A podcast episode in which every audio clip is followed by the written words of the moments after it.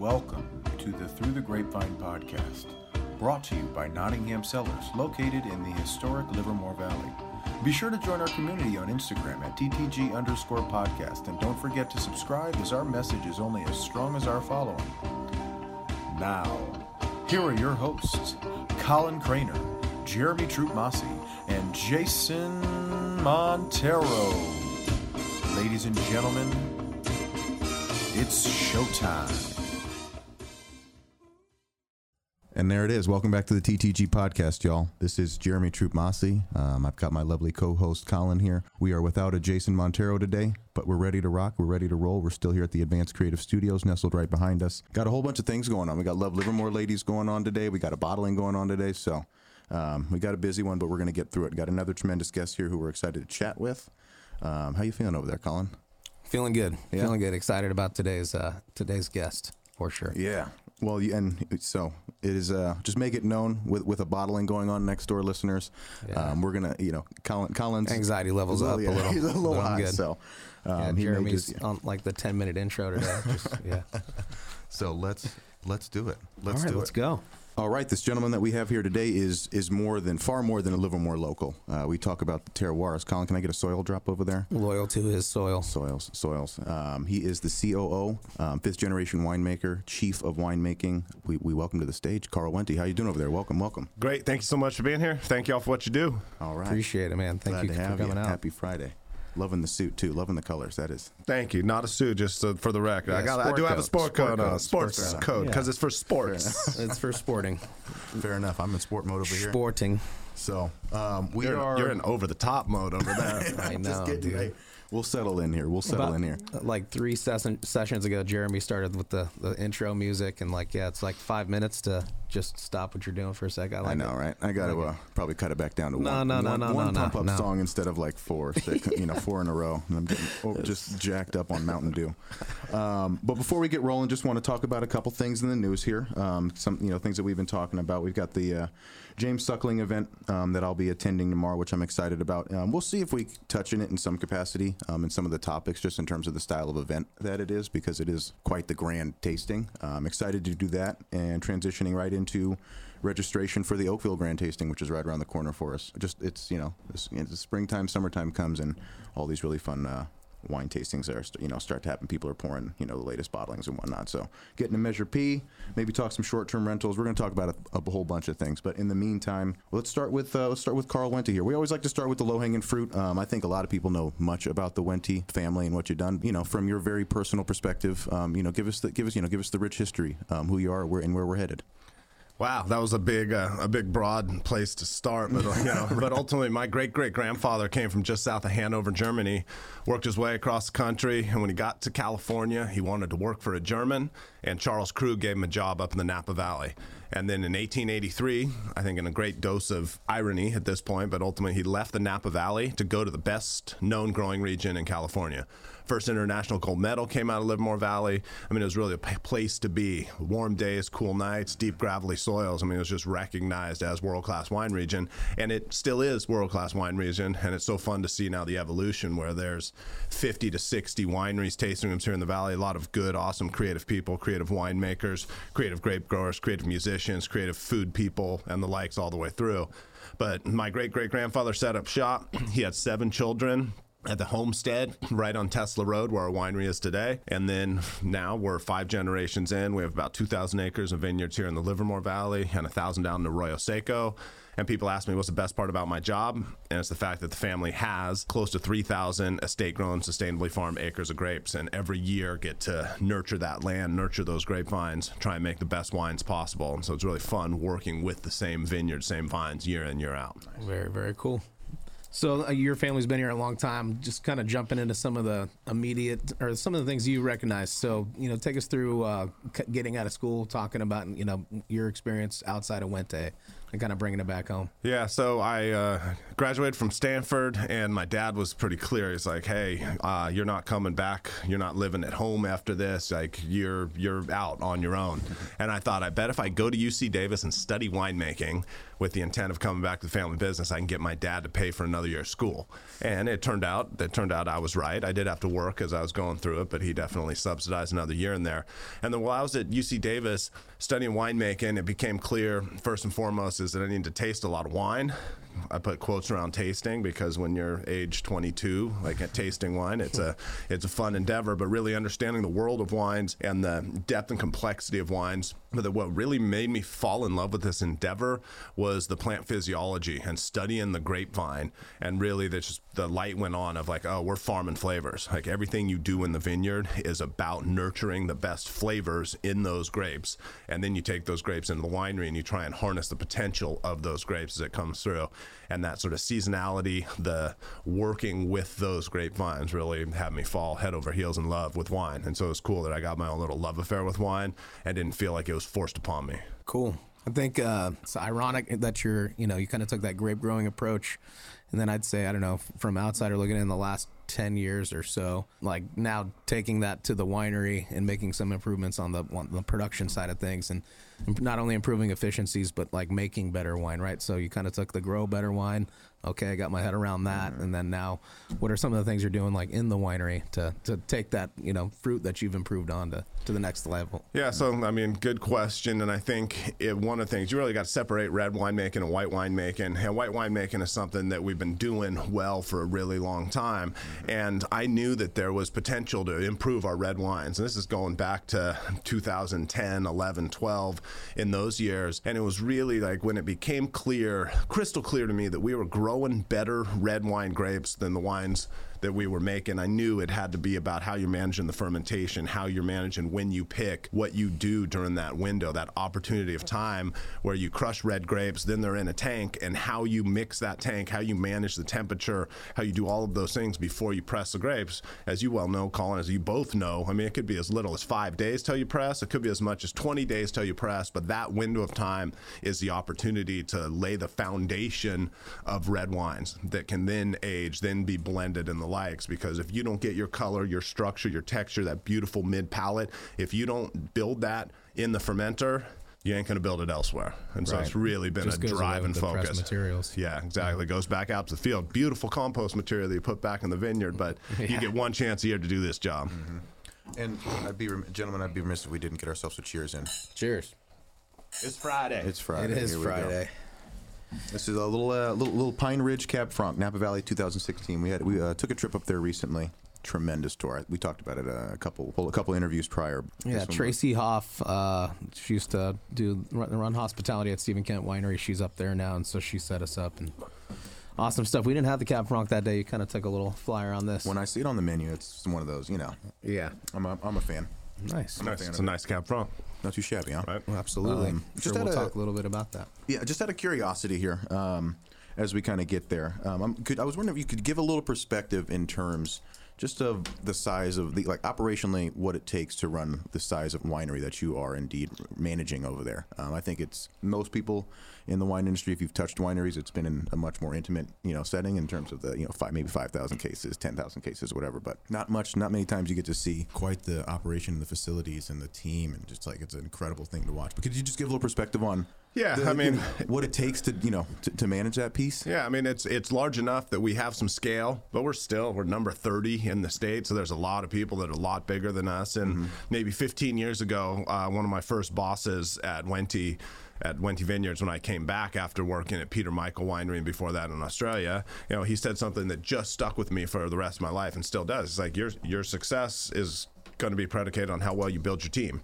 and building your team is about relationships and there's no way that you can do it alone, right? And so it's really that educating, discussing, getting everybody rowing in the same direction, pulling on the same side of the rope, but it's always focusing on wine and that wine quality at the end of the day, right? In meetings for the first 10 years of my life, I would go up on the whiteboard and I would draw a glass of wine. And and put it there. And I'd always point and say that's the end game is somebody enjoying getting pleasure from taking that sip of wine from enjoying the flavors from enjoying the conversation that goes along with it.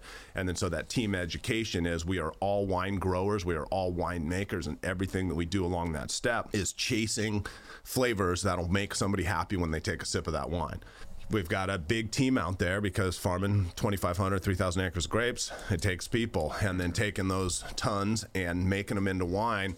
And everything is still small lot, hands on, one press load at a time, just like you guys do at Nottingham, you know, one tank at a time. And we have, we have one and a half ton tanks, 10 ton tanks, 20 ton tanks, but it's still each one, you're doing it one at a time and making mm-hmm. thoughtful decisions across it. So it's sort of cool to have enough scale to have this playground any given vintage, but also small enough ultimately that the team is pretty tight, right? I have five direct reports, two winemakers, a director of viticulture, uh, director of engineering maintenance, and a VP of supply chain. So those five of us are really then managing the teams as it goes down, and you know trying to focus on making world class wines from world class estate grown, sustainably farmed vineyards. Cool. There it is. In relation to those uh, farm estate, you know, estate farm vineyards, you talk about where you've been a little bit in Peter Michael, Australia, and you know, um, most of your time here in Livermore. In uh, episode prior with Brandon, he kind of talked about in terms of like the innovation economy, the tech world, kind of what is our unfair advantage, and it is for tech, it's our relationship to the Bay Area in terms of the talent pool that you're able to attract, right? What is what would you say Livermore Valley um, as a terroir, as you know, as a, as a wine growing region, what is our unfair advantage in comparison to these other regions and experiences and climates that you've you know been been, been in before making wine? What is our unfair advantage? Our unfair advantage is the the same reason that the windmills are up there on the Altamont Pass. It's just an indication of the volume of air that comes in, so we regularly sweep all of the air out of our valley, and that comes from the Pacific. Mark Twain said the coldest winter he ever spent was that summer in San Francisco, and those warm days followed by cool nights. I mean, how many people have come to this valley? It's a 90 degree day. They're like, oh, it's warm, it's nice. And then all of a sudden at nighttime, they're in the same gear. They don't have a sweatshirt to put on, and it drops down to 58. And that diurnal swing is really one of the awesome things we have, as well as deep alluvial soils and also some diversity of soils, right? Down by the riverbed and the creeks, dry creeks as they go through, deep gravelly soils. But then there's other spots where you have a little bit more clay content, and then you go up the hills and you have more of these silty clay loams. And so there is some diversity of soils. And then what's key, what my uncle Phil really taught me, and he was taught by generations before him, is make good and darn sure you plant the right varietal in the right location. Mm-hmm. Cabernet Sauvignon hates clay. You keep it away from that. Sauvignon Blanc hates clay. You keep it away from that. Do- They do great in gravel. Petite Sirah, Chardonnay, they don't care as much about clay. And so it's really making sure that you spot up the right varietals in the right locations. Thus, you're giving yourself the best potential, the best opportunity then farm the best grapes to then bring them into the winery and again make world class wines. Right? That means competing on the world stage. First international gold medal out of Livermore. We know it's a phenomenal place to grow grapes. Now it's all about execution throughout the winery to make the best wine possible. With um, with as many SKUs um, as you uh, as you're able to do because of just because of the many places you are, do you ha- are you privy to uh, anything particular that you uh, that you make that you do there? You're saying, do I have a favorite? Do you, have, do you- I mean, do you have a favorite? Do you have a favorite kid? no, um, I I drink more Chardonnay than anything else overall, and then I have uh, one of those corny wrought iron signs next to my door in my house that says "Love the wine you're with," meaning my favorite wine is the wine that's in front of me right now. So right now it's a Pine Ridge Cabernet Franc Napa Valley 2016 because that's the wine I'm with. there it is. I ain't mad Right on. That um, inspires me to take a look at that. Cab Franc is coming up a little bit right now, and just kind of as of late in our region. Tell us a little bit. About, I know you have a new uh, block going in down the golf course. Maybe we could talk a little bit about that, and uh, maybe how that can kind of spur. Um, one of the things that I've, I've always kind of talked about that we need is is kind of that regional identity, and Yep. so we've discussed is that the piece, and just kind of want to get your take on where you feel. Yeah, so then in order to even talk about this, got to tell the little story that I Yeah, think a lot of people know is that the um, South Valley Area Plan, which went into effect about 30 years ago, that defined how the South Valley is going to be set up, and then the South Valley Specific Plan, which is a plan from the city of Livermore. And the goal was to have this South Valley in the Tri Valley Conservancy and the land trust that we have to set up the green belt to conserve that open space and agriculture in the South Valley. And one of the goals of that that are written into those plans plans is getting to a critical mass of 5,000 acres.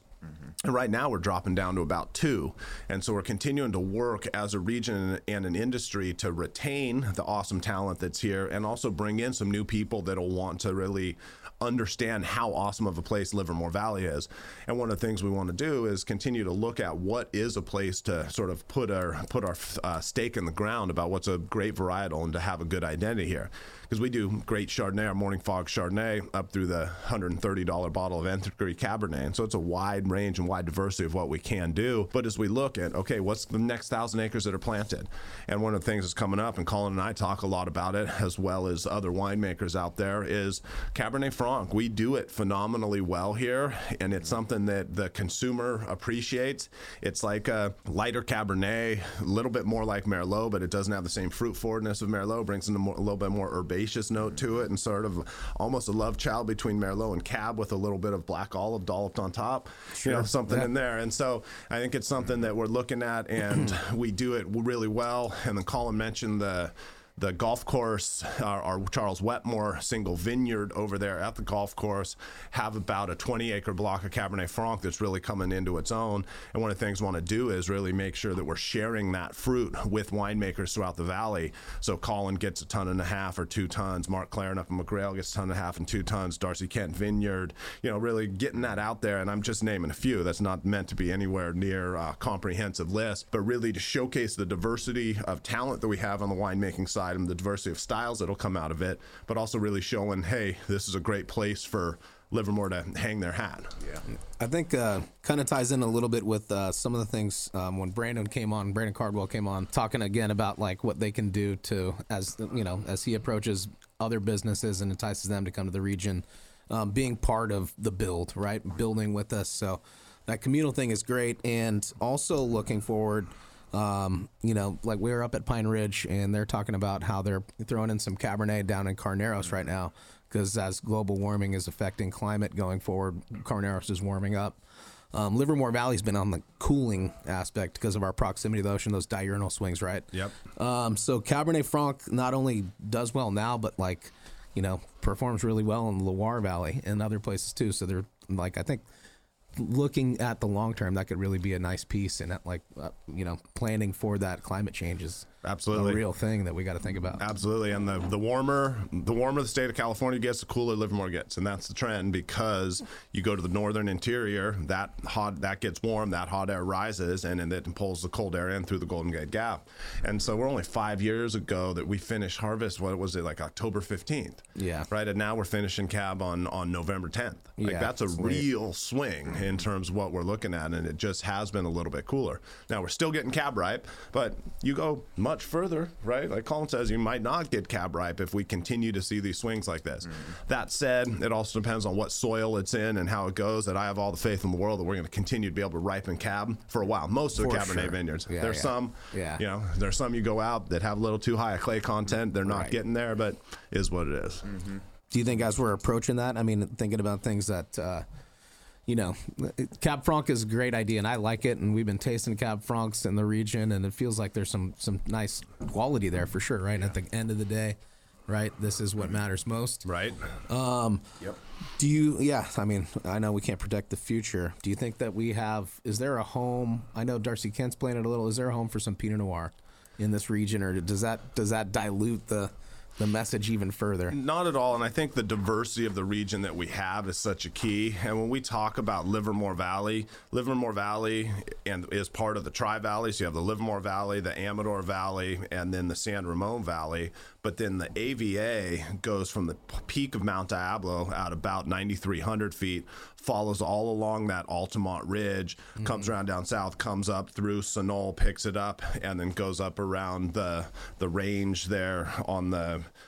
west side of San Ramon, Danville.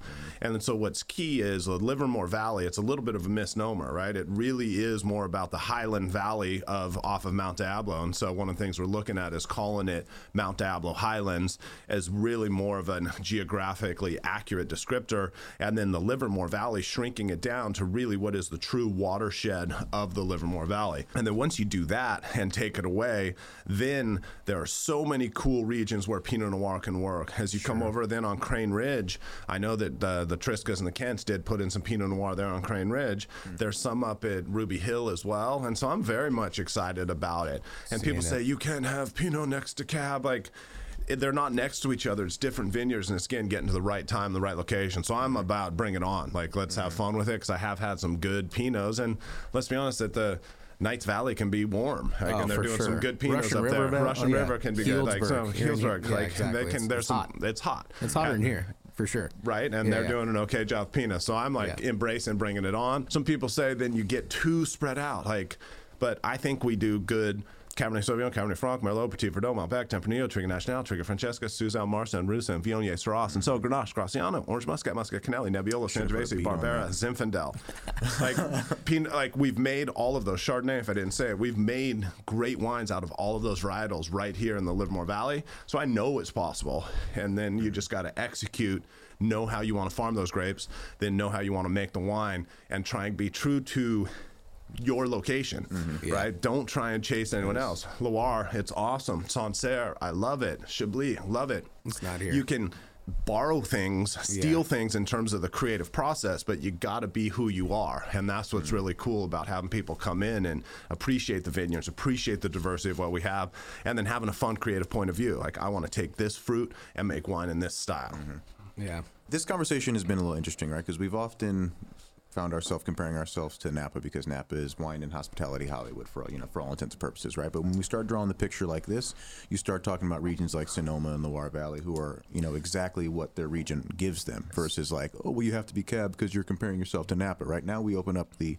conversation for what we truly can be, you know, best at, um, which is you And know, Napa. Valley is cab, but like they're thinking about the future too, Yeah. for sure. Like people are throwing Charbono back in the ground, like thinking about you know bringing back some of the old you know Mm-hmm. field blends and things like that. I mean, not in mass. It's still cab country for sure. I mean, and then yeah, throwing Cabernet and Carneros, Mm-hmm. right? That's been Pinot and Chard pretty much dominant for, for as long as we've long- known it, yeah. right?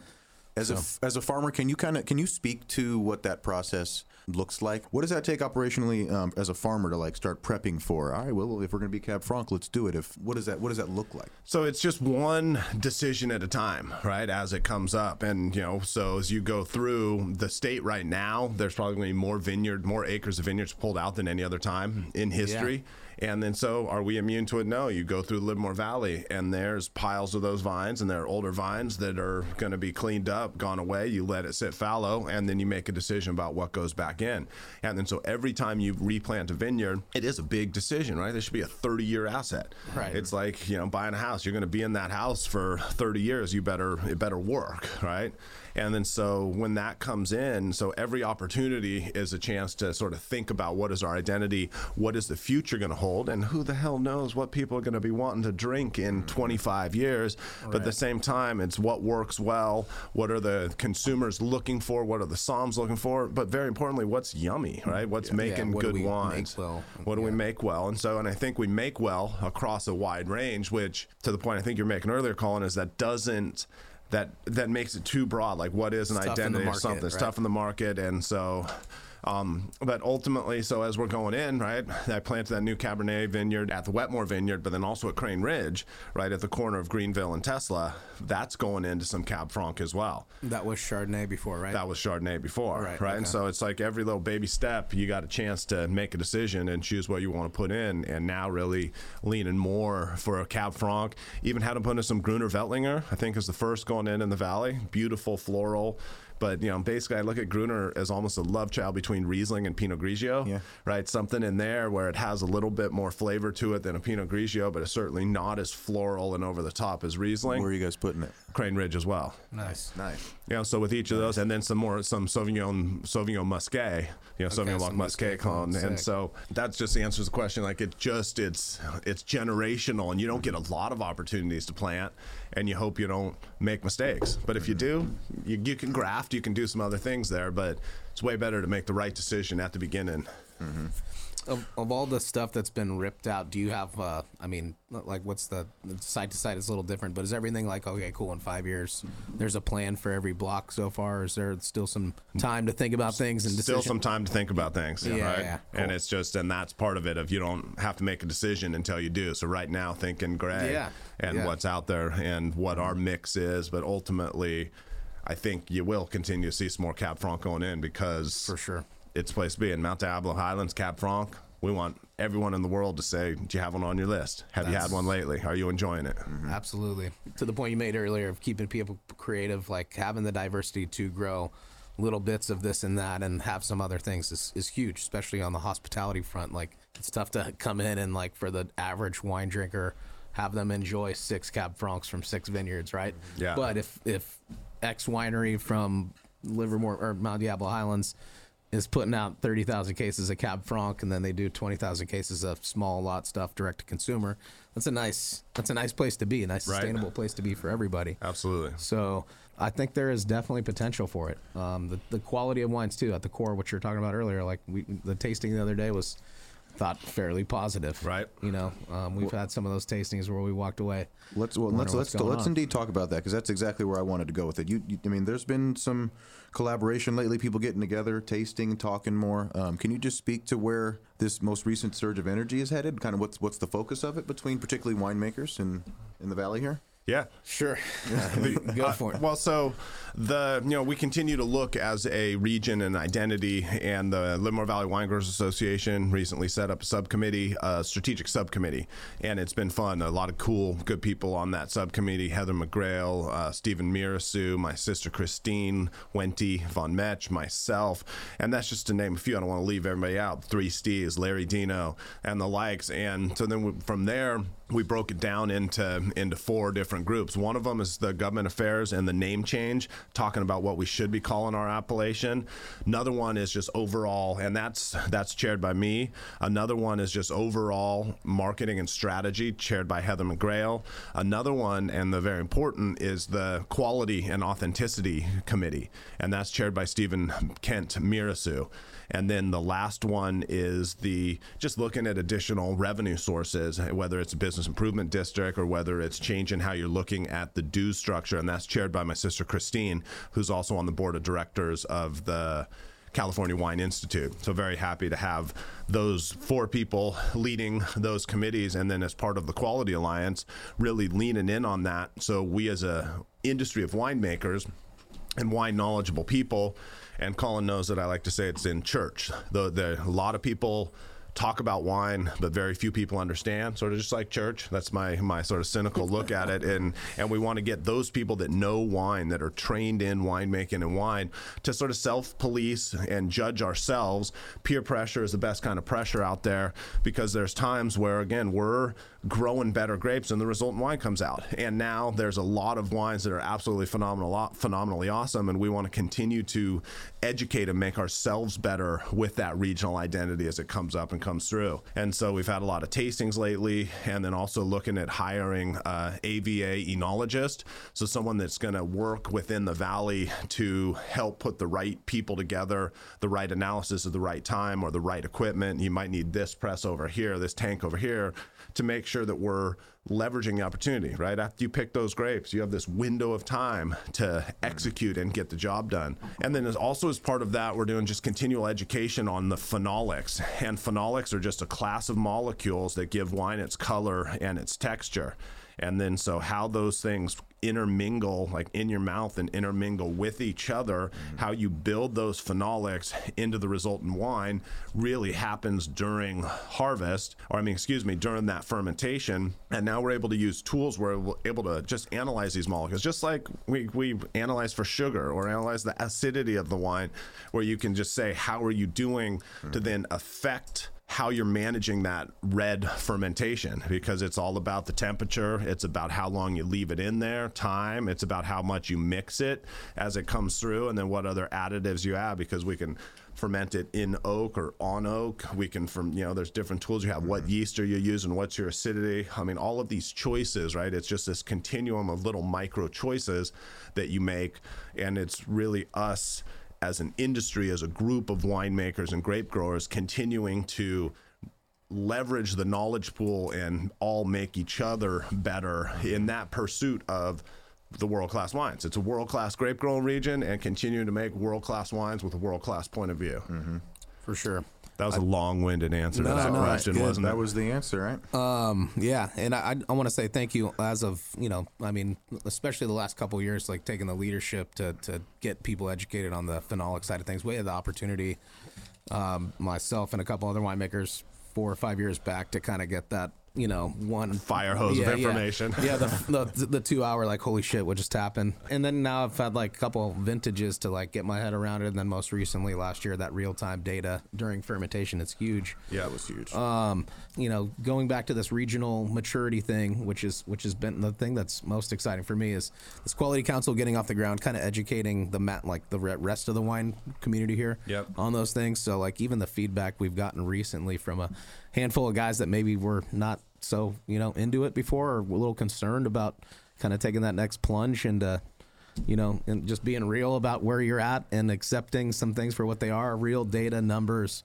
help Right. tell that story, right? All right, cool. Accept and make changes, and and we all get better, right? Yeah, and it's just still we. It's still a old, world trade, right? We still have our point of view, we still have our style, but Yeah. I have had a lot of good one-on-one meetings and or group meetings over the last couple of weeks with um, Steve Berman from Three Steves, with Larry Dino, with Mark Clarin, with uh, Steve Mirassou, with Colin Cranor, right? I mean, it's just sitting down with everyone and talking them through of just these are tools, right? Yeah. They're tools. You still your nose and your mouth and your gut is still the best For tools we have, right? That, but at the same time, then you use other tools out there, and there's analysis, which people have been doing forever, and then there's the organoleptics and the tasting, and that what it tastes like is still the most important part of all of this. But Mm-hmm. we can always improve towards perfection, which is an aspirational place to be with wine, never a place you get to, Mm-hmm. right? And a winemaker's job's never done. Sometimes we got to bottle it, like today, right? Yeah, now you're done. Like that ship sailed. There's nothing you can do. Yeah. Um. And so with that, and so it's been cool. Like there's a lot of good energy in the valley right now, and we just want to keep that momentum rocking and rolling. Yeah. It's uh for me like uh, uh, we we took a step back from the Wine Growers Association a couple years ago and did so fairly loudly, honestly. Um, I heard. uh, tried to. I mean, but at the same time, like I want to think that it helped kind of kick some of these things up a little bit in terms of getting everyone to at least take a step and back and look inward and kind of like realize where we are as a region. Because to your point, we've said it, and like the thing that keeps us motivated every single day is like we know that we have awesome potential. Right. Our world class world class wine growing potential is constant.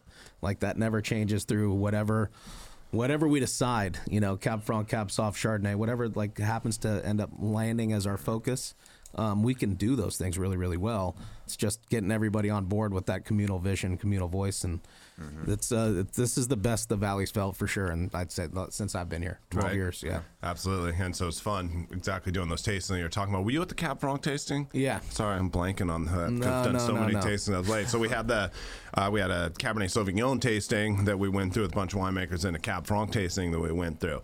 And so the Cab Sauv we didn't do blind, but it was sort of that process went through it. And then the Cab Franc we did blind, which is a great way to go because you know sure everyone's thinking I wonder if that's my wine. You're trying to judge and likes, but it's it's a better way to go because you you just get to you know be blind and uh, be blind to what it is, not have your preconceived notions coming in. And then we're taking the wines back and analyzing them, and you can analyze the phenolics as well, as well as the pH, the TA, the residual sugar, the VA, the malate. I mean, there's there's tools that you have out there, but being able to look at the color, the tannin, and see what those numbers are, and then calibrate that against your palate. So as soon as we're done here, as soon as the camera clicks off, we can do it even with the cameras on, the mics on, is going over the numbers from the taste. Oh, did I already send them to you? I got the Cab Oh, I got ones. the cab. Okay, I forgot that I sent them to you. But right, that Yeah. tells such a compelling story. Yeah. Right of what's there, and there's people that are like We kicking. talk about them if we if we need to. Let me pull their shit. Pull 'em up. Yeah. Got 'em. and Kicking them out of the park. Yeah, we can leave. I mean, but ultimately, it's At the end of the day, Cab Franc, Cab Sauv, Sockhow Vineyard is a is a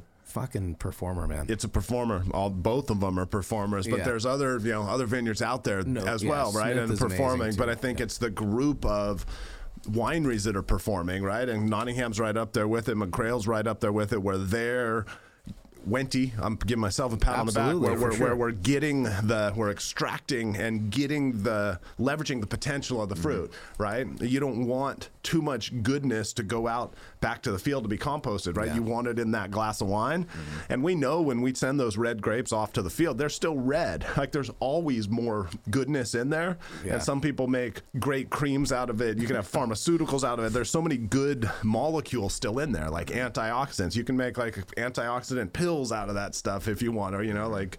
So we know it's there, but it's all about getting the best of the goodness out of it that you can. And it's been fun to watch you, Colin, because the the arc of the change, Yeah. right, of just like game over over the yeah, last 14 to 15 vintage it went like yeah it was just like you could see it like if you if i did a vertical right now you could look at the wines and be like oh something changed this year right? for sure And mine was 12 to 13 of Yeah. really that change year of learn something that you can never unlearn. for sure Right. nth, nth of late you're like you pull that like it, it feels different oh yeah Right? It's it, just yeah. where it's happy. And you still, right? The pursuit and the nth degree. I love that name because there's always N plus one, right? Mm-hmm. You're never home. Like you're always pursuing the best wine, this ideal wine, this sort of state of being, if you will, but you're never there. And so it's always about what else that you can do. But it's fun when you have those step functions where you're like, okay, I know there's room to improve. I know there's room to improve. And then you figure out sort of what it is. And fundamentally, what it is, it's about managing the temperature of the fermentation and how you mix the fermentation, right? And so it's not even like it's rocket science, but Yeah. you do need the tools, right. to, to get that done. And I think more and more people have the tools, and more and more people are embracing what it is. You still have your stylistic choice because that's some of the pushback that you'll get if people like, well, I want to make it my wine my way. Like, rock on, do it. Yeah. Would- Would you rather have this beautiful, rich, awesome color or something that's not, that's a lighter? And if you want lighter, like, drink some Pinot, drink some Beaujolais, drink some, even go to Merlot, Cab Franc lighter than Cab, but still, this Cab Franc is no joke. yeah this right? is this is this is cab density It's cap density, yeah, right? And it shows, and it's beautiful, right? It's fun on your mouth. Like it feels good. You've got an herbal texture to it. Yeah, there's a little bit of oak there. The oak is beautifully integrated, you know. So that's just a yummy, nice wine. And if this was a Cabernet, you'd say the same thing, right? It has that density to it. right You, you, you breezed over it, but I do. We, I mean, we do want to talk about nth degree. Um, you know, people know Wente as the Wente name, Wente labels on the bottle, but there's a special bottle, special labeling, which is the nth degree, and kind of the, those are indeed the things that you're opening and bringing to these tastings and whatnot. But can you just speak to what inspired crafting that new label, that new brand, elevating the valley, the region, and Wente? Yeah, so I got back to the winery in May of 02. And so getting geared up for the 02 vintage was my first at home. I had two vintages in before that, one at Peter Michael and then one in Australia. And when I got back home, the charter, my charter was to make wine as good as any in the region, right? Got a humble family that coaches and teaches humility. I'd say you want to be the best. Now I want to be as good as. I want Colin to be the best and Mark Clarin to be the best and Julian and Darcie Kent to be the best and Ocasio to be I want everyone to be the best, but I want to be as good as any of our region. And then so we weren't doing a lot of small lots, not too much of our direct to consumer business, not too much of the wine club. And so my goal is just to set out and work with our long term vineyard manager, our long term winemakers, and choose the best vineyard blocks that we have that have been the best performing. And then on the winery side, get some equipment, a small crusher, a sorting table, some smaller fermentation bins, the best barrels money can buy, right? You know that the best French oak ain't cheap. And it's not to say Yeah. it's all French oak because Syrah, I like Yeah. it better than American oak, right? And then Hungarian, some Czech Republic, some Russian oak, and really that experimentation. But the charter was make wine as good as any and spare no expense, right? And so my uncle Phil came into the office one day, and after the 02 vintage, like, okay, what are we going to do with these wines? Okay, well, gonna, we want to bottle them and showcase what Livermore Valley can be. And Uncle Phil comes into the office one day and said, You know, Karl's out there doing everything to the nth degree, trying to make the best wine, grow the best grapes, make the best wine. Why don't we just call this the nth degree by Wente Vineyards? There you go. It just makes sense, right? And mm-hmm. again, that N plus one. Like one of the names we looked at was Pursuit, mm-hmm. which I think was taken, but that Pursuit tells the same story in that you're never home. And I say it and I mean it, right? The day that I lose a passion and a pursuit about growing better grapes and making better wine, they should put someone else in my seat, right? Of that's the that's the excitement and the mm-hmm. pursuit as it goes. And then back to the region itself, it's fun that uh, like that conversation I had with Steve Berman of Three Steves, of he had said and he admitted he's like, God, I sort of lost the pursuit a little bit, but now after these conversations, like the pursuit is back. I am so excited about the vintage. I want the grapes to get here as soon as you can, and that's the excitement. And anytime a winemaker loses that excitement about harvest, we know we're going to lose some sleep. We know we're going to be a little sore. We know we're going to get calluses from Tri-Clovers. We know we're going to all of those things. But the day you lose the excitement about those grapes coming through, step aside because someone's still excited. yeah. That was. Uh, That's uh, I know I got I got the text after uh, and, and a call from Berman. It was great. You know, just he's like, man, I just it's like the light clicked. It's like the first time you learned, you know, something. Yeah, the first time you stepped into a cellar.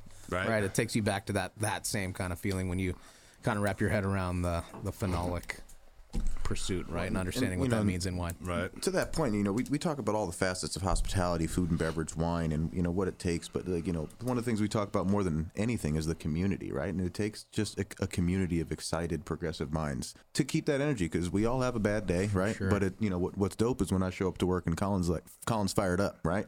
And it's like, you know, pick your ass up. We got shit to do. Like, you know, and that's that's what it's going to take, and that's kind of the energy that is being rekindled um, between everyone, be it winemaker, somm, buyer, um, sale. Like you know, that's the that's the energy that we're kind of feeling. in it, Yeah.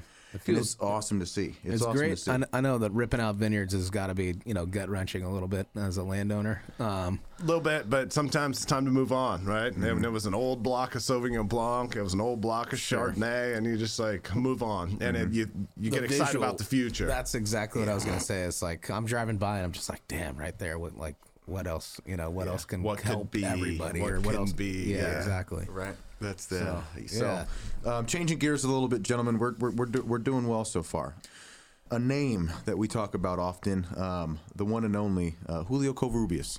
Uh, we've you know- Julio. yeah, everyone's kind of had a chance to talk about him. Um, Nikki came on on last season, talked about him a little bit. But who's Julio to you? Um, what what you know? What's your Julio story? What's the craziest shit Julio's ever said to you? Um, you know, Don Julio is what I call him. Uh, Don Julio, and so he's been with my family now 46 vintages.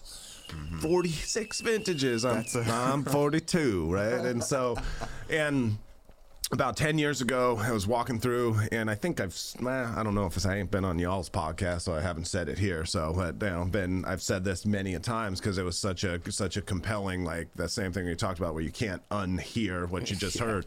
And then so I was uh, giving people, giving people a tour, showing off what we do, and, you know, showing my passion and my excitement. And Julio's with me, and I'm talking about Julio, and this is 10 years ago. And it's like, and he has 35 vintages with my family with the same grapes having a passion about quality. He owns his own piece of property right now, just adjacent to our property. Where he's farming a lot of different varietals. I know a lot of them go into the Nottingham program. Colin partners with him very well. And it's just like, it's so crazy to me. 35 years, this guy's been doing this.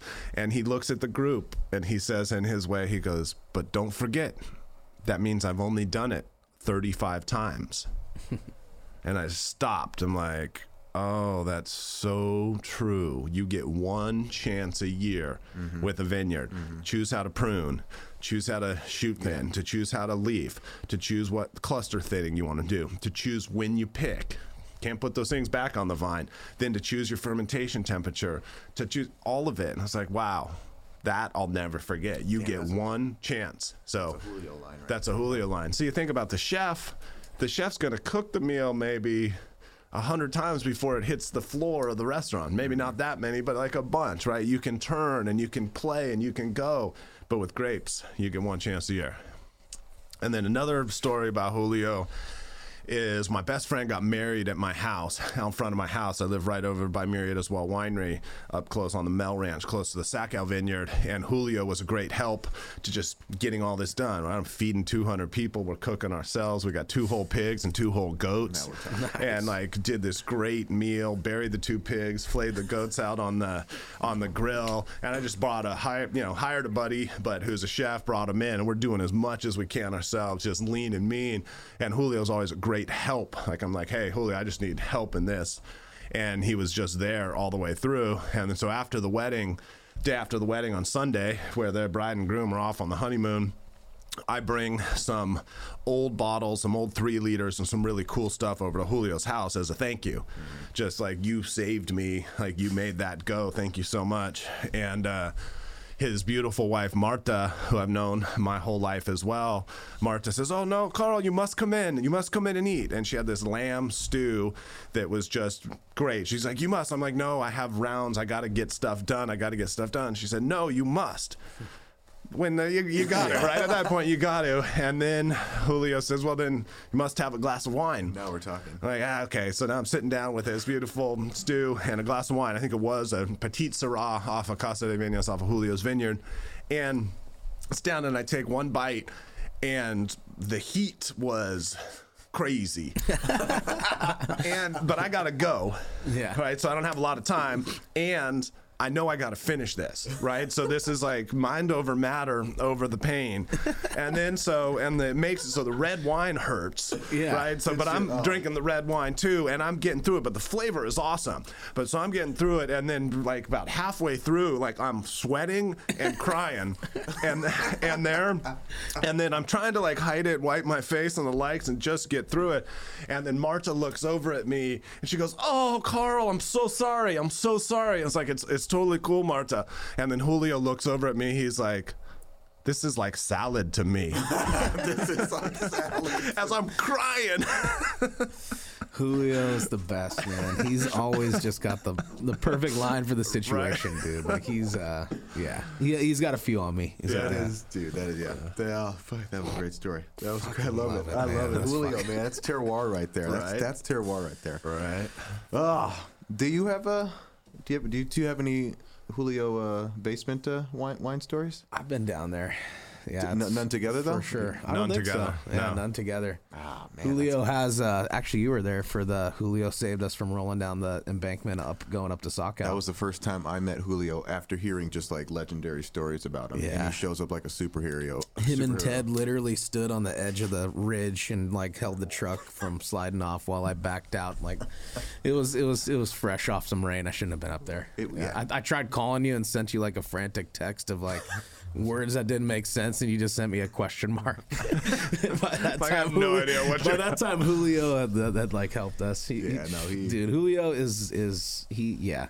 He's a part of Livermore Valley for sure. I mean, just like you said, 46 vintages, but like his imprint. There's other people. I, I, yeah, he's he's. I just- really love the piece about how he's. I've only done it though 35 times. Like when you that makes you like. He'll step tell you back the same thing second. now. I've only done it 46. You But know? but even like yes, that's true. But like 46 is a shitload, actually. It's a think, yeah. shitload, but Yeah. it's still just it's not a, you know yeah that pursuit that's I really like that I'm gonna retell that story one day here soon in some capacity. Um, Also, uh, for those just listening, not watching, uh, we kept referencing Karl's drawing, so we'll make sure we uh, post a picture on the social media of just the yeah the Mount Diablo Highlands, and then uh, just the, the in, inside the mine. I love I love how the pen goes to the paper when yeah. you're just So kind of he's, thinking uh, it out. It's good. crafted a three dimensional uh, topographical uh, Mount. Diablo Highlands photo. It will be unambiguous. Everyone will know exactly what that is, right? oh, that's great. So I want to show this one, like, because I've had so many, had it. so many of these meetings and just talking through, and you guys see that I do uh, talk with it. this is Oh, this yeah. is this is my Steve Berman.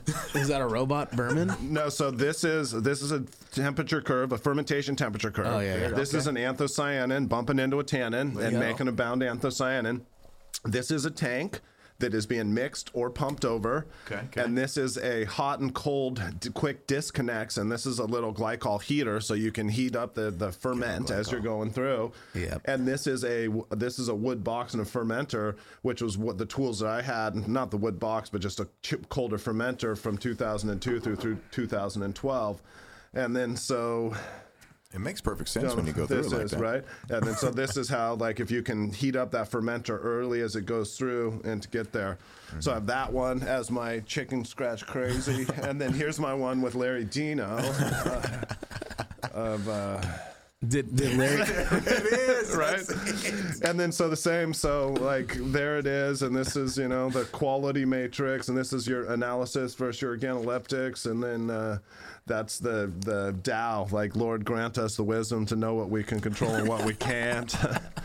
and uh, and then that's the infinity to pull it all together. So I definitely just like That's that's the new. so you, do you save all those pieces? Because that'll be a book one day. Yeah, no, I do a little maybe. like I save these, but these, the little notebook, like I keep with me and like I draw what's in my mind and just go through. But inevitably, like every time at the end, it hits the laundry and it Oh, gets yeah. destroyed, and then I get pissed, and I was like, well, it's, it's gone. Recreate. Honestly, I, I used I, I do the same thing now. I just take like a big stack of computer paper, and if I really need it, I take a picture right. because I lose. Yeah, no. So many notes, but yeah. Yeah, Right. There's there, like- there's another on the fermentation curve, and then talking about pH, right, where you can make it at three, three, three, six, three, nine, and you can do it. You just have to be of a stylistic point of view. Again, that fermentation temperature curve. This one was with Robert Fiore, who works for uh, Larry Dino at Cuda Ridge.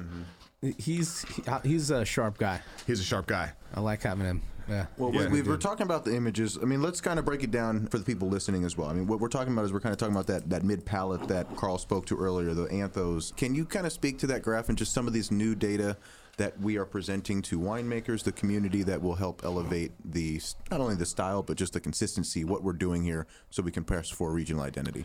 Yeah, I mean, ultimately, it's just utilizing some of the tools. You know, I went to I went to graduate school at UC Davis, got two masters, and one while I was there, I did a thesis research project in Doug Adams' lab, and Doug Adams' lab was was looking at what he called them large polymeric pigments, small polymeric pigments, and then monomeric. And so, color of anthocyanin, it's just one molecule, but then it can bump into tannins, and when it bumps into tannins, it forms a stable color. And that stable color is non bleachable mm-hmm. with SO2. It's non-browning, so it doesn't oxidize. So this beautiful color in this Cab Franc, this will be beautiful. Like this is mm-hmm. four years old, but look at how nice it is. And if we had this in another ten years, the three of us know that it's going to hold up. Like it's going to change, right? Yeah. it'll brown up, but it's still like you know it has that structure to continue to go through. And so then it's really looking so it's looking so anthocyanin is the name of the game and that's the color and then tannin and then bound anthocyanin.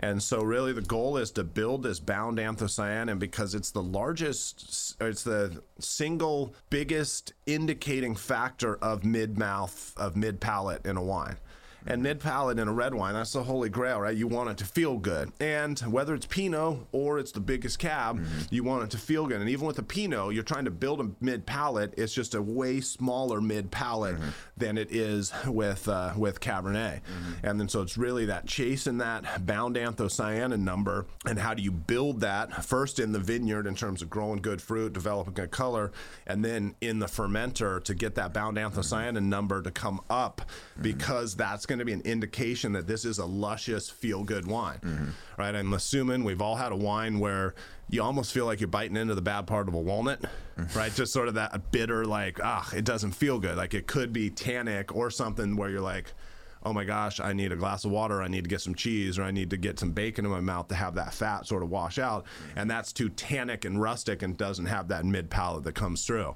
So that just becomes a holy grail of it. And winemakers forever would say, yes, the mid palate is the holy grail. I mean, one of the first things Colin and I talked about is that the holy grail of the mid palate. And uh, so now it's just having some of these analytical tools to be able to look at it immediately. And this is using chemometric, so it's the whole UV vis spectrum, um, and you run it through a spectrophotometer.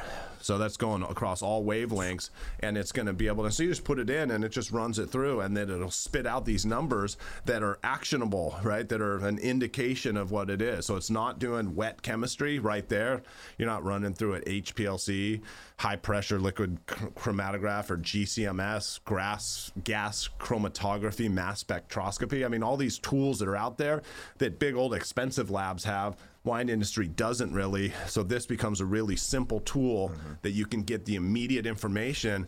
So now every fermenter every day i'm running out of space on my beautiful piece of paper here. We got more for you. but every fermenter every day we're running those numbers mm. that are helping us make decisions in terms of when to press for the right tannin level in Maybe how terms of in terms of how many pump over. Sometimes we'll do three or four volumes a day and sometimes we'll do a half a volume a day mm-hmm. right? And then the temperature as well of what what you set your jacket because you can either set it to warm it up or to cool it off. And so all those things, it's just another tool in the tool bag. Yeah, the real time during fermentation this year on cab was was Game changing. makes it tough to think about not doing that. Right. like, honestly. And uh, like you said, like it just becomes part of your daily routine on those lots that are ripping. Is you like, all right, cool.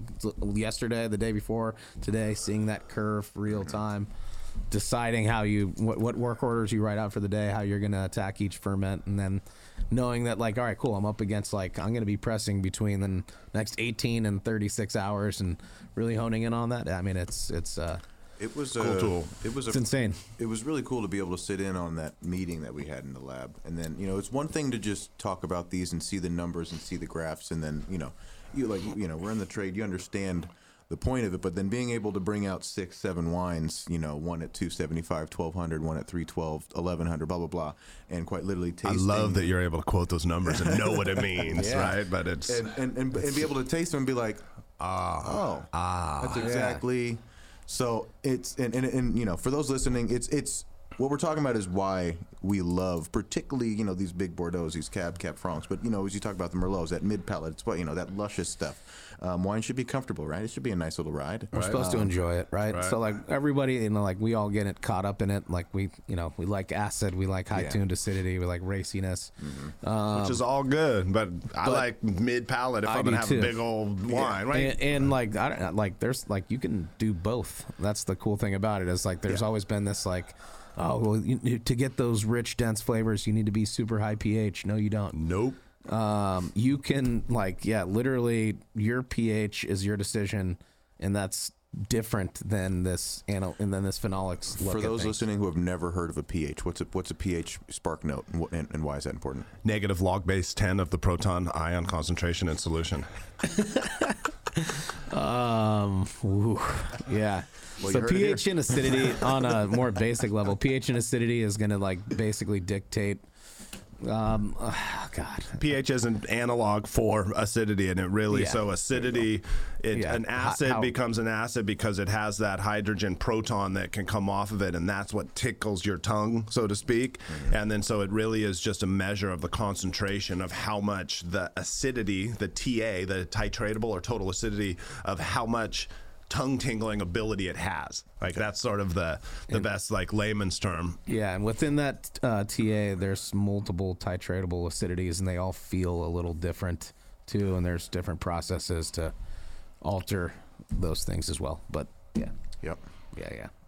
Mouthfeel. You guys, you got that? You got Yeah. you guys got that? Everybody, listeners. Negative log base 10 of the proton concentration in solution. All right. Well, let's just take a breath here. Maybe take a sip. Um, I'm going to change the. Uh, I'm going to. I'm going to change where we're headed. I'm going to change the trajectory a little bit and bring it a little more. Uh, you know, out of the valley into right into downtown. Um, Okay. so this episode is will be released today as you're listening to it on Monday, the second of March. Make sure you get out and vote You got a tomorrow. day to do it. You got a day to do it. Make sure you get out and vote, and that's exactly where we want to get to. There's many things that you should be, uh, you know, get yourself um, informed about, but we want to talk about Measure P, um, and just kind of the importance of it. And I, you know, kind of the the question I want to lead with is, Karl, what is the what is the value of tourism?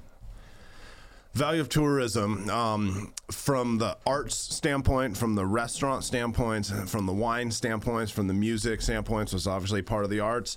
It's it it helps. It helps a great deal. And so you look at in the wine industry, the guest check average goes up fourfold if people spend the night. They spend the night, they're going to go out to dinner. They might have another glass of wine. They might go see a show. They wake up in the morning. They might do some walking down your main street and take a look. That helps the shops, the local merchants. Um, so it is mission critical to be able to have have people be able to come and stay here and then sort of go to enjoy Rusty's, go to enjoy the uh, Simply Fondue with Alden and his fam, um, to enjoy the awesome restaurants, Uncle Yu's downtown, or whether you go over to Terra Mia on East Avenue. I mean, just like there's, it's bringing in outside people, it's showcasing what we're doing, it's helping to build the wine clubs, our wine club memberships, and uh, so high tide raises all ships. And then another one in terms of what does tourism do? I got uh, we got a call from the Wine Spectator. I'm sure anybody that's into wine might have heard of that publication. The Wine Spectator said we that?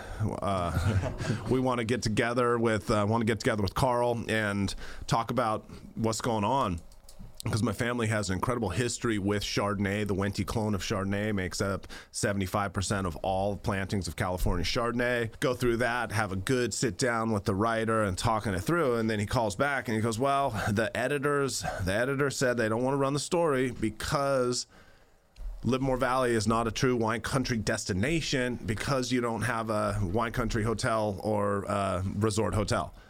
So they pulled the story. Like we're an awesome place to grow grapes. I said, you know, so it just like completes that sort of essence of being bringing people in and the likes. And so, been working very hard getting that hotel downtown built. Yes, on Measure P. Yes, on Measure P. Yes, on Measure P. Because it's going to help. It's going to help the merchants. It's going to help everybody. Well, Yeah. you know, playing devil's advocate, what about the congestion though? What about my parking spot there? Yeah, I mean, as a well, you don't park next to the bankhead because that's full all the time. And the city engineer said, like, we don't have a parking problem in Livermore. We do have a little bit of a walking problem. Now I'm compassionate. Both my mom and my grandmother have permanent ADA placards in their cars, like, and it's tough. Like my grandma walks like Yoda, right, where she puts the cane out, takes a step, two steps, puts the cane out, takes two steps, like going to dinner with there she will. yeah, that was that was the line of this podcast. Um, but so like going downtown with my grandma, like it's a slow process. Like some compassion about the parking, but right across the street at the at the I Street garage there. There's a lot of spots, and that's going to be extended. There's a lot of spots, so you can go right there. You walk right across the street, and you're at the Bankhead. You're at the Last Word. You're at the Plaza right there. You're at uh, the Paxy's Pizza. You're at the um, the come on, what's it Rusty's called? right across the street. Yeah, Sauce right Rusty's there. right across the street. Um, Everything's the- there, right? Yeah. So Yeah, the press. so we have there's plenty of space, right? And those are going to say, well, lost parking spaces. No, we haven't. Like, but they say where we need them most, which is right on North Livermore. But you you go to the other side of where Stockmen's Park's going to be. There's parking. You go to I Street. There's parking. There's going to be an LC garage. So hear what you're saying. And then congestion, like it's going to take it. I think they the study said it's going to take it from like a 11 second average delay to an 18 second average delay that went up 80%. Mm-hmm. Now, but it went to 18 seconds. Like sometimes it takes a little time to go to cool places. Yeah. Can you imagine if it took 18 seconds to get through places in San Francisco at Yeah. times? Good. Right, good. That you get to stop and look at what's there. Mm-hmm. Um, That's what I think about your devil's advocate. yeah, I mean, we're talking about building a downtown, right? So, I mean, yeah, you think Yeah. about like any any square or any populous like Santana there's- Row, Might right? take some Anywhere, time, anywhere, yeah. yeah. like yeah, where, yeah, south of Market, That wherever means you might be. place be. that people want to be, place that people want to go. Yeah, mm-hmm. and you're there to invi- to visit, enjoy the amenities, and growth is growth, and things like you know we talked about this with Cardwell as well. Like things are just going to get more expensive. It's going to get more congested. The other, you know, on the flip side of that though, rideshare is going to continue to grow. So Uber and things like that, like that's going to drop you off if you're coming from out of downtown, mm-hmm. right in front of where you're going. And that's going to be more and more utilized as time goes on. Touche, and to say nothing about autonomous, right? I mean, Yeah. the reality, we're probably still a decade away, but I'm not surprised if in a decade your Uber, there's no one in there. It's like total recall, right? Or maybe there's a, I know. a robot talking to you. Yeah. I'm Hey, how not- you doing? I'm not ready for that conversation. But yeah, I mean, in, in, in relation to the footprint that we're talking about with this this specific, you know, Measure P plan hotel and just you know that little downtown portion and the likes, like in a perfect world though, like it, it, it stretches far beyond that. Like downtown is so much bigger than just what's you know what, what we've been looking at for the past year or you know Right. very hard you know very vastly this year. Like it should be you know Second Street, Third Street, you know pushed out to Fourth You go to Fourth Street where you have Carnegie, that park, that beautiful library where we do the farmers market. farm- There's yeah, a right. stage there, like all of it, like and touche. It should be right. And I'm like this 8.2 acres downtown. Been spent a lot of time talking about it. I was on the steering committee, and so I got pulled into all of this like political stuff based on that. And ultimately, my uncle Buck said to me, he goes, "Look, Karl, you're gonna wake up at age 50." And the same two old white ladies are going to have been running your town. And I didn't even know what that meant. Mm-hmm. But at the end of the day, Joan Seppala runs, owns the independent newspaper and a huge influence behind the bankhead. She's worked closely with my Uncle Phil and a bunch of other people throughout the last 20 years, 30 years in our community. but it's really she doesn't speak for our generation, mm-hmm. and there's some misinformation out there, and they don't care about what we want. And now I'm trying to just bring people together and say, let's let's not let perfect get in the way of good. Let's move this forward. The Aldens, the Rusties, the people downtown, they were promised a hotel when they came here. The Larry Dinos, the Three Steves, the McGrails, the you know they were promised a hotel. Like it's been in the works in the specific plan for 30 years in that location. Mm-hmm. The time has come. Yes. Right, and so we went need through it. the process We need it, right? Yeah. we signed a development agreement, or the, the city council put through a development agreement with Presidio. I know Rakesh, he was going to be on your show here. It's a family owned business. And then it gets referended. So you can go and you can, you can. Uh, get enough signatures and you can undo what the city council did. That's part of the California state constitution. It is what it is, but they go and pay outside signature gatherers from out of town to come into our town and get those signatures, you get it in, go Mm-hmm. through misinformation campaign in the newspaper. Like it's There it just is. there it is. Like it's just not the truth, right? But she owns a newspaper, so she could put that in there and not charge Own, herself. In the freaking middle of it. Right, right in the thing. middle. Say, Is that the most recent one, right This is the before- most before the vote? Yeah. Yeah, next week. So you know, it, it's a battle out there, but uh, ultimately, the city council is just tirelessly working, as are a lot of people out there, to hold the house parties, to get the information out there. And again, I'm not you know, not telling people how to vote. I'm just saying educate yourself on what this vote is and what it looks like and what it could be if we don't move forward with this and what it could be economically for the local businesses. I don't want Rusty or Alden to leave. Like um, Rusty, Rusty's Chop House or the what's he calling it now? But we all know Rusty's. Yeah. Yeah. And then second of Alden and the Simply Fondue downtown. Like some of these others, like they're gonna pick up their business. They're gonna be that much more successful by having a hotel there because you get a little more Monday, Tuesday, Wednesday right. business and the likes. That's what'll drive And success. for those who haven't worked in the restaurant industry, lunch lunches pay the bills. So dinners keep the lights on. Lunches pay the bills. Lunches and and Monday, Tuesday, Wednesday, Yeah. right? If you're open on those times, right? That's uh, that's I mean on the wine industry side of things, like I mean, you know, people are backing off, right? Like where we get that hotel, we get people visiting, and you're taking that like not only you know on Saturday and Sunday, yeah, it's great to have bustling tasting rooms filled with locals. That's the core of what we got, but it's uh. It's those people that come in and four of them sit down on Monday and have the room to themselves and they drop two, three thousand dollars. Yeah. Right. Right. That's what feeds businesses like And- like small wineries For- Go, well, go ahead. right. Sorry, and uh, yeah, so I mean, like, and and imagine like, a, a, a, I'm gonna fictitious number. If every winery in town on the hospitality side of things saw an extra, call it quarter million dollars a year. yeah.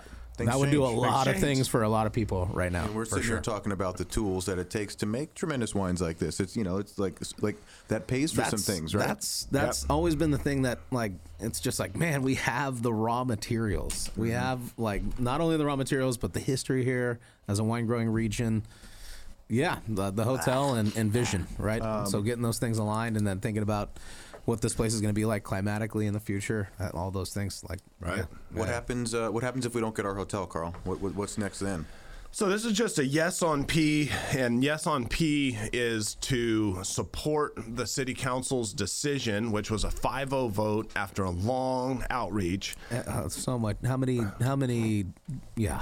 I mean, a years long of outreach, gathering. years of gathering, and again, trying to bring things together. Everyone, not everyone, but most, the vast majority support Stockmen's Park. It's going to be a beautiful park mm-hmm. downtown where you're going to have a statue of a of a Stockman that has a World War II helmet in one hand and a cowboy hat in the other hand. I think is World War II. Someone correct me on that, but ultimately just paying homage to our veterans, paying homage to our Stockmen. And then we're going to have a black box theater where we can do Shakespeare plays and some other smaller stuff that isn't big enough for the bankhead. And then a science and society center, sort of like a, a exploratorium type thing to really leverage the incredible wealth of super smart people that we have here in Livermore. One of the highest PhD per capita in the nation because of the two labs that we have to showcase to showcase that. Right, you've got this this dream of mine where you have uh, you have a big old you know uh, let's call it a climate change bringing people in to talk about climate change. And you have bill gates giving an address in the black box theater. And then you have uh, You have uh, Al Gore giving an address over there. You have the Science and Society Center talking about, or to the Science Center, it's called Quest now, showing what is happening now. And then there's a big production put on at the Bankhead that's like a Waterworld style, like what happens when the tides don't recede out of Miami, right? To be able to tell this comprehensive story on those 8.2 acres.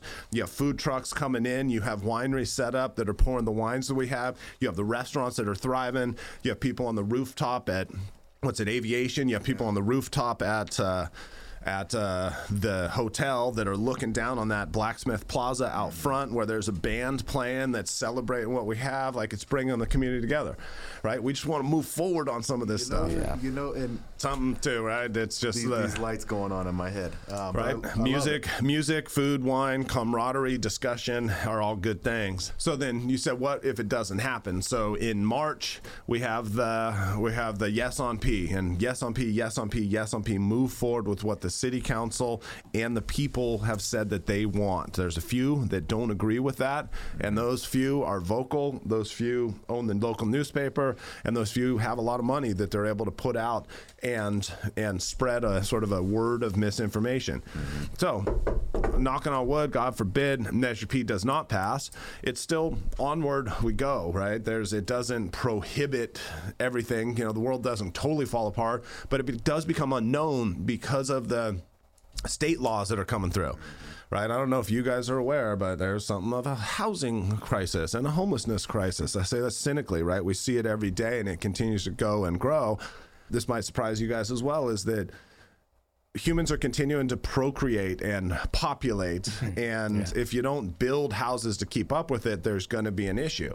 So do something right? Let in-law units go like be, build higher build next to transportation centers. Like and we have a transportation center downtown and their state laws are going to come in and say you've got to go eight stories if you're within a half a mile of transportation centers. Hmm. Thus it takes away local control takes away local control because local control has not built enough housing to keep up with the population growth so thus, of course, right? I mean, if there's not enough beds, you're gonna like you got to sleep as a human, so you're gonna go down by the river, go down by the creek. You're gonna just find a spot, right? And that's where we, as a society. I'm so ready to be done talking about downtown, Yeah. so we can address the fact that we have homelessness going on. That you know, so Yeah. And kind of the, the point being made there is if a, a no on P, if you know, if there's not a development agreement under you know under contract Yeah. um, with this measure P, measure P, Yep. then things that are important but may not be best there.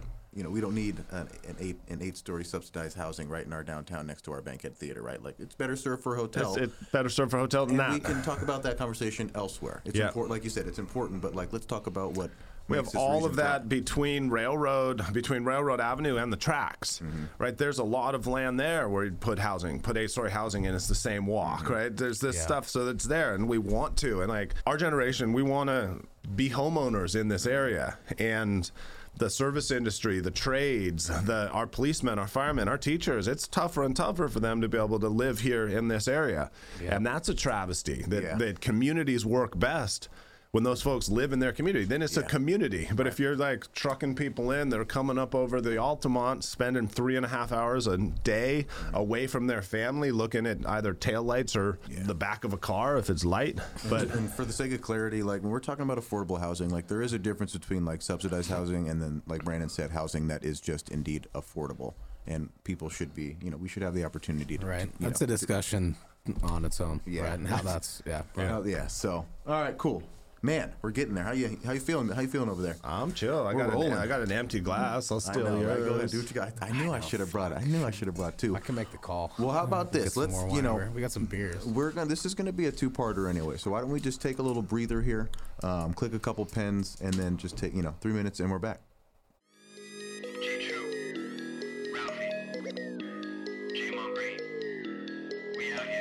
Thank you for tuning in to another episode of the TTG Podcast. Follow us on Instagram at TTG underscore podcast and at Nottingham Cellars for all of the latest news and specials. Located on Vasco and Research next door to the Altamont Beer Works, our taste room is open to the public Thursday through Sunday from 12 to 4.30 or book an appointment Monday through Wednesday. Remember, wine is best shared, so don't forget to plan your next special event with us using the email reservations at nottinghamcellars.com. We hope you enjoyed today's episode. We'll see you next time. Thank you for joining us for another episode of Through the Grapevine. It was a pleasure to have Karl for this amazing episode diving into the history, the present, and what's next for us here in the Livermore Valley. Be sure to tune in next week for part two of this great interview. Most importantly, today, get out and vote yes on Measure P and stand on the side of progress. Tomorrow is your last day, and every vote counts. Thanks again, everyone, and we'll see you soon. Bye.